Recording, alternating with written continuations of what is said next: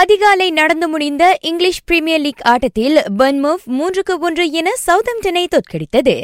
இவ்வெற்றியை அடுத்து பர்ன்மோவ் புள்ளிப்பட்டியலில் பத்து புள்ளிகளுடன் மூன்றாம் இடத்திற்கு முன்னேறியுள்ளது.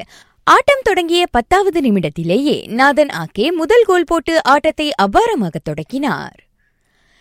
நேற்றிரவு நடந்து முடிந்த பதினாறு வயதுக்கு கீழ்ப்பட்ட ஏஎஃப்சி கால்பந்தாட்டத்தில் மலேசியா தோல்வியை சந்தித்துள்ளது.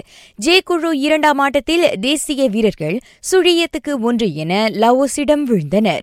இரு நாட்களுக்கு முன்பு தேசிய அணி கம்போடியாவை ஏழுக்கு சுழியம் என பந்தாடியது. இதையடுத்து நாளை கடைசி ஆட்டத்தில் மலேசியா ஜப்பானை சந்திக்கின்றது. சீன பொது பூப்பந்து போட்டியில் மலேசியாவின் பயணம் ஒரு முடிவுக்கு வந்துள்ளது. நேற்று அதில் பங்கேற்ற நாட்டின் கடைசி மூன்று ஜோடிகளும் அந்த காலிறுதிச் சுற்றில் தோல்வி கண்டு வெளியேறியுள்ளன. நேற்று தொடங்கிய உலகக்கிண்ண ரக்பி போட்டியில் உபசரணை அணியான ஜப்பான் முப்பதுக்கு பத்து என ரஷ்யாவை அதிரடியாக தோற்கடித்தது. இன்று மதியம் மணி மூன்றுக்கு அர்ஜென்டினா பிரான்ஸ் மோதும் ஆட்டத்தை ஆஸ்ட்ரோ பீன் ஸ்பாட்ஸ் அலைவரிசை எண்ணூற்று இருபத்தைந்து ஹெச்டியில் காண தவறாதீர்கள்.